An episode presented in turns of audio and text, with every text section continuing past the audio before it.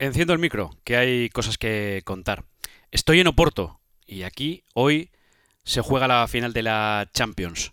No va a ser un podcast normal, va a ser un podcast casi de una reflexión, va a ser un podcast directo en donde te pueda contar lo que envuelve a esta final, a esta edición número 66 de la Copa de Europa entre el Chelsea y el Manchester City. Y sí, después de un año, después de vivir la edición de Lisboa, donde no había público, no había ambiente, se respiraba un poquito de tristeza, no fue una Champions normal, esta sí, la de Oporto, empieza a oler otra vez a ese aroma de las grandes citas futbolísticas.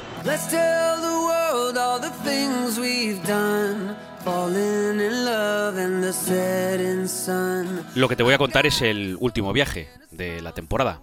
La última vez de hacer una maleta, la última vez de coger un taxi, la última vez de pedirle que me lleve a un aeropuerto para un partido de fútbol. Buenas. Y es verdad que el viaje tiene no sus complicaciones, pero sí sus particularidades. Estamos en esa época donde hay que tener un PCR para poder subir en un avión y te lo piden justo cuando te van a dar la tarjeta de embarque. Hola. A Oporto, vía Lisboa,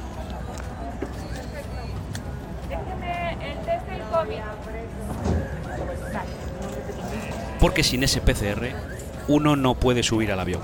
Para llegar a Oporto, para llegar a la ciudad elegida por la UEFA para la disputa de este partido, a veces no es fácil. No hay muchos aviones, sigue sin haber muchas rutas, sigue sin tener la frecuencia de antes de la pandemia, con lo que esta vez la manera que había para llegar a esta ciudad era a través de Lisboa, con escala incluida. Bueno, dio por lo menos para tomarse un café con un pastel de Belém en el aeropuerto de Lisboa que todavía emanaba recuerdos de la temporada pasada.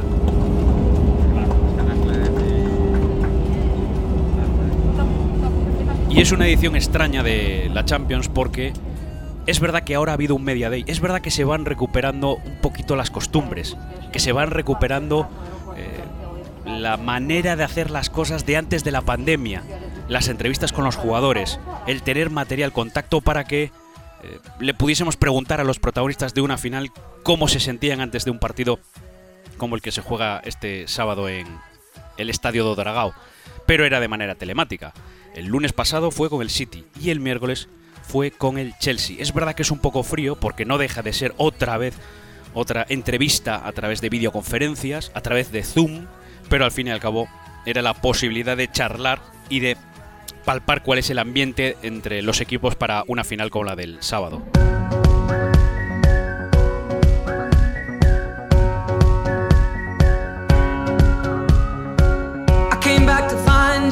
Pero una vez aterrizados aquí, ya en Oporto, en Portugal, uno puede degustar lo que es una ciudad maravillosa.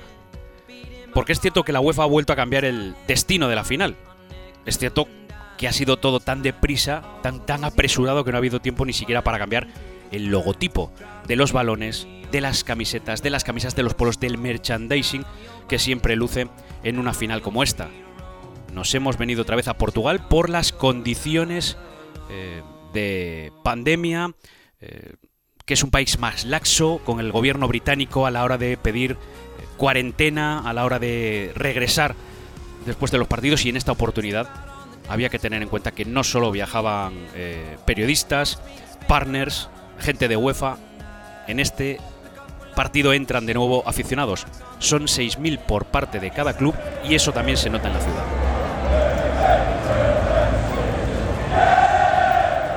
Se nota porque desde el jueves por la noche, que ya pisamos eh, tierra portuguesa, cemento portugués, pavés portugués por esta calle de, por estas calles de Oporto, nos encontramos poco a poco aficionados que iban coloreando la ciudad. Era un poquito, o es, sigue siendo un poquito extraño después de una temporada entera sin público, sin aficionados en el entorno de los estadios, ni siquiera en las ciudades, de ir a un partido de fútbol, a un estadio, sin que el colorido rodee la ciudad. Y en esta ocasión se agradece. Es verdad que todavía chocan y que sobre todo algunas imágenes cuesta más trabajo de ver porque ha habido peleas de los aficionados británicos. Es verdad que hay multitudes, porque ya no es casi ni multitud, sino multitudes, las que uno puede apreciar en la ciudad.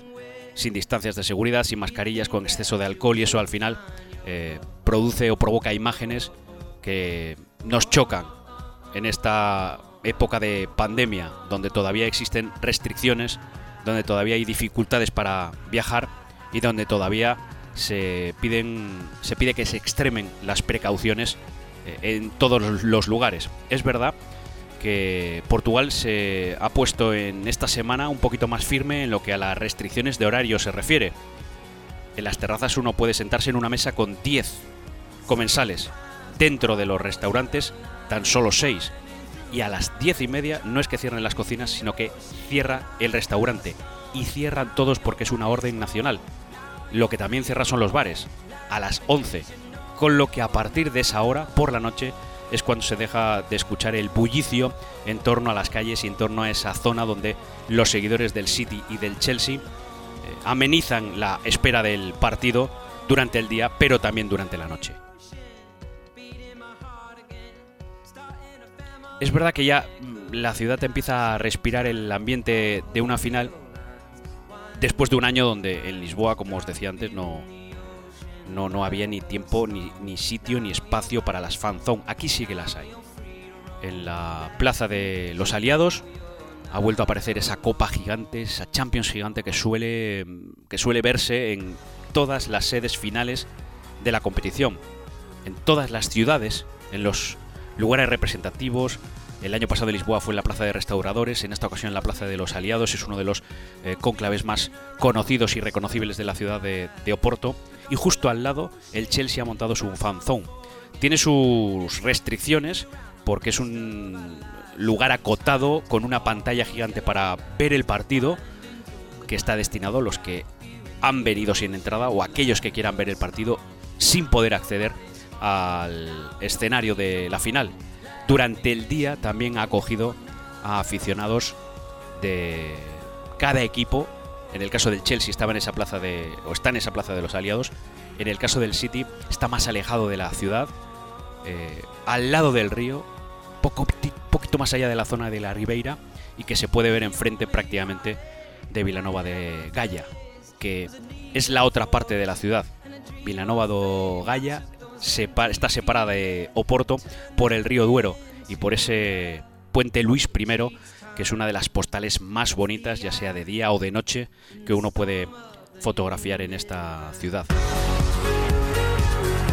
Y que decir tiene que Oporto se ha abierto al turista inglés, mm, sobre todo en las zonas donde los foráneos acostumbran a buscar los restaurantes, ya sea para comer bacalao, ya sea para probar el vino de Oporto, la zona de las bodegas, para tomar esa francesiña, que hombre, si la conocéis ya sabéis que es un plato contundente y si no la conocéis, pues no tenéis más que buscar en internet lo que es, pero podéis ver un sándwich mm, con carne, eh, con su filete de ternera, con su huevo frito por encima, vamos, un plato de lo más contundente y que la verdad con, con, este calor y en esta situación tampoco es que apetecía mucho, pero vamos, que no me apetecía a mí, a lo mejor eh, a los ingleses o a cualquiera que esté por aquí en la ciudad de Porto sí que le apetece catar uno de los eh, platos más reconocibles de esta ciudad.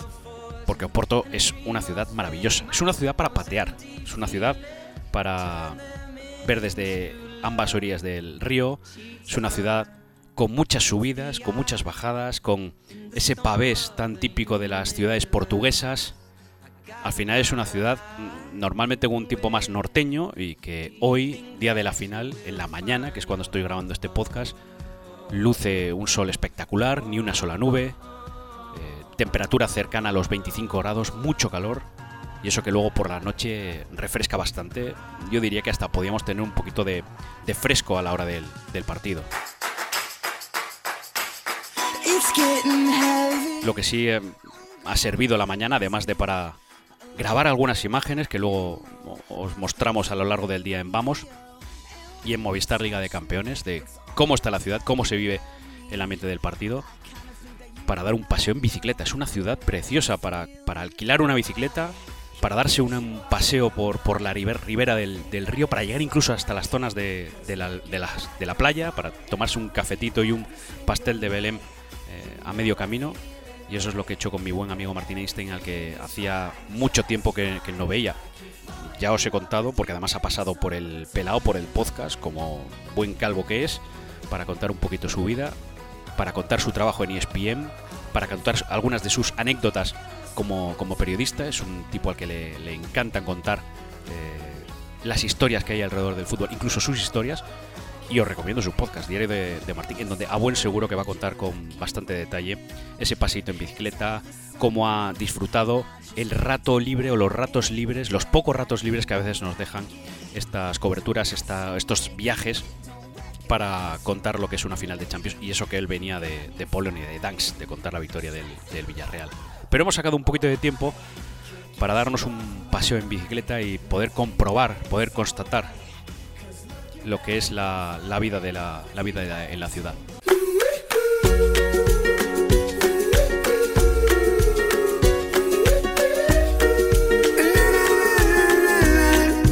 Es verdad que estamos a una, unas horas de la final.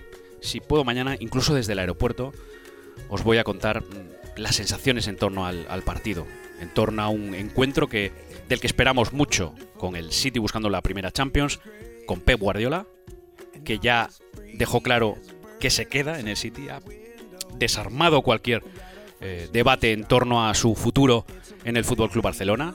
Seguro, segurísimo, se queda, tiene dos años de contrato y después está el Chelsea.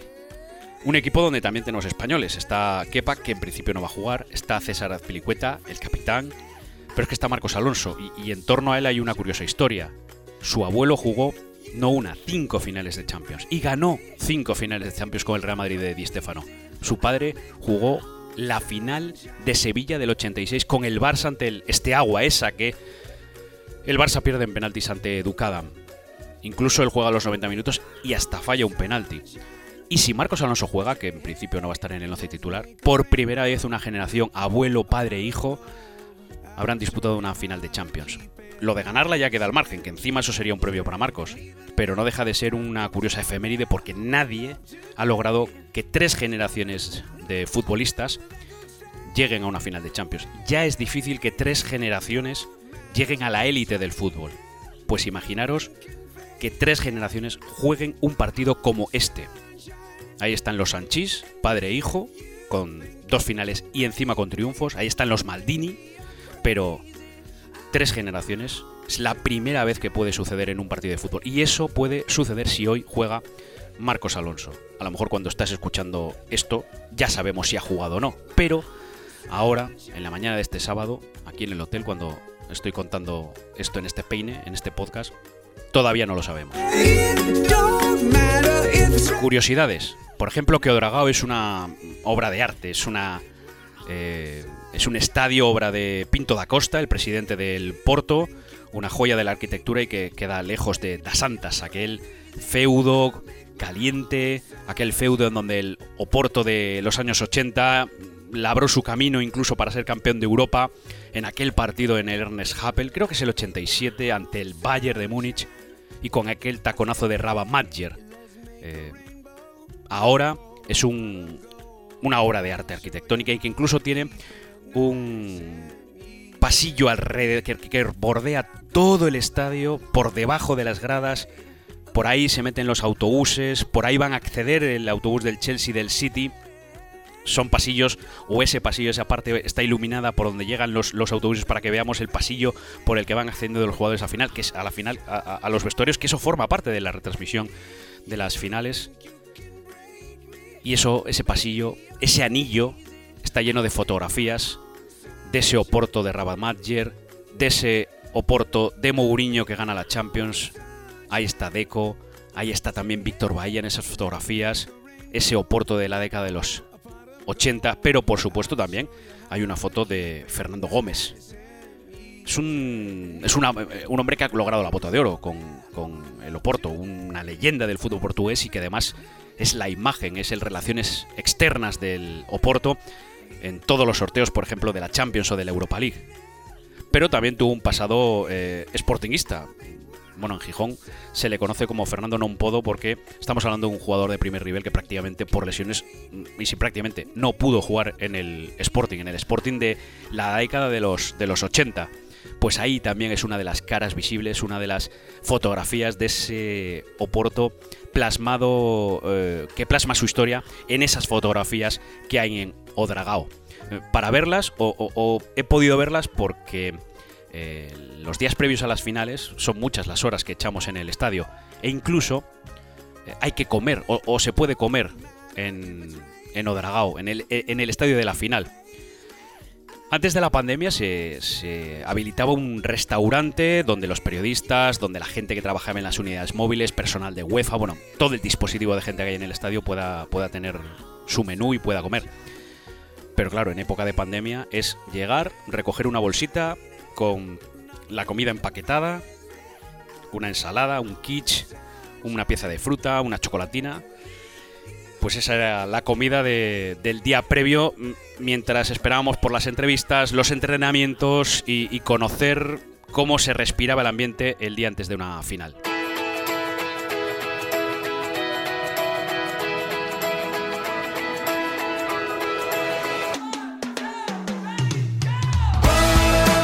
Una final que empieza a tener colorido sobre todo porque después de un año donde la pandemia obligaba a extremar las medidas de seguridad, las medidas sanitarias, y eso provocaba que los medios utilizados fuesen recortados, no había tantos periodistas, no se permitían eh, tantas eh, personalizaciones de las televisiones con, derechos.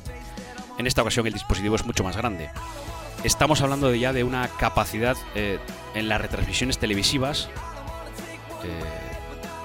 casi de prepandemia, como si fuese un partido de Champions antes de la pandemia.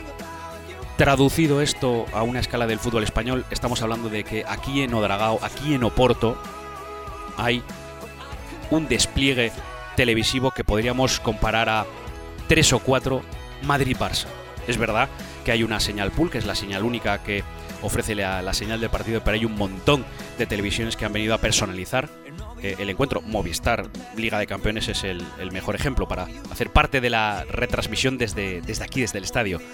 Pues lo dicho, el personal, el material utilizado equivale a 3-4 Madrid-Barça, cuando en las grandes finales estamos hablando de, un dispositivo aún mayor de gente, de efectivos y de recursos televisivos.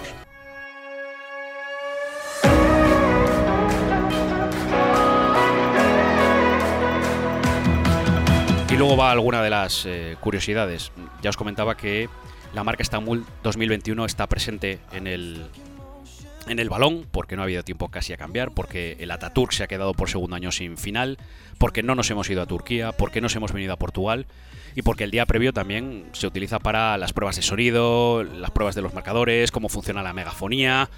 Hemos tenido la oportunidad de comprobar no solo cómo suena un, un entrenamiento, sino también cómo va a sonar la música en la megafonía de Odragao.